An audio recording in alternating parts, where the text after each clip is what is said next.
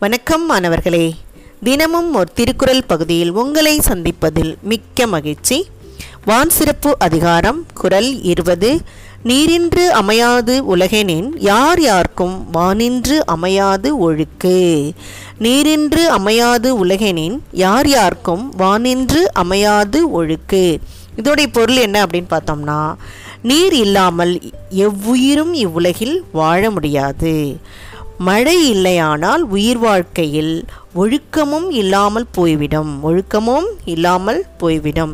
நீர் அப்படின்னா என்ன? தண்ணி. நீர் எப்படின்னா என்னது?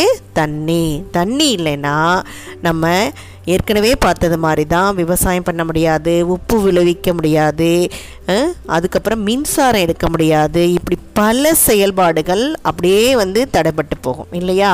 அதுதான். தண்ணி இல்லைன்னா வீடுகள்லையும் நம்ம குடிக்க குளிக்க எதுக்குமே தண்ணி இல்லாமல் கஷ்டப்படுவோம்.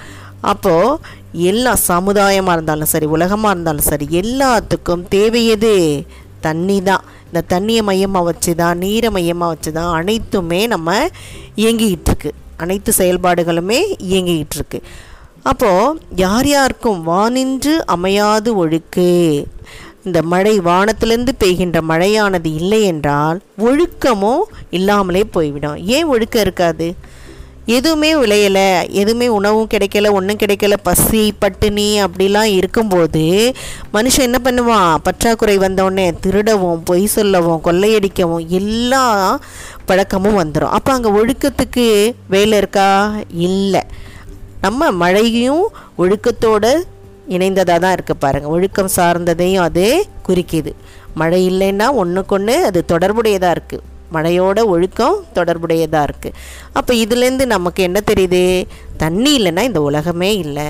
உலகம் இல்லைன்னா நம்மளும் இல்லை இல்லையா? அதனால் மழை ரொம்ப ரொம்ப ரொம்ப முக்கியமானது. அப்போ நீங்களாம் என்ன செய்யணும்? நம்ம தண்ணியை சேமிக்கணும் மரத்தை நடணும். அதனால் தம்மி தண்ணி ஒழுகுனா அதை போய் ஒழுங்காக அடைக்கணும். அவள் தண்ணிக்கு நம்ம என்ன செய்யணும்? முக்கியத்துவம் கொடுக்கணும். சரியா மாணவர்களே?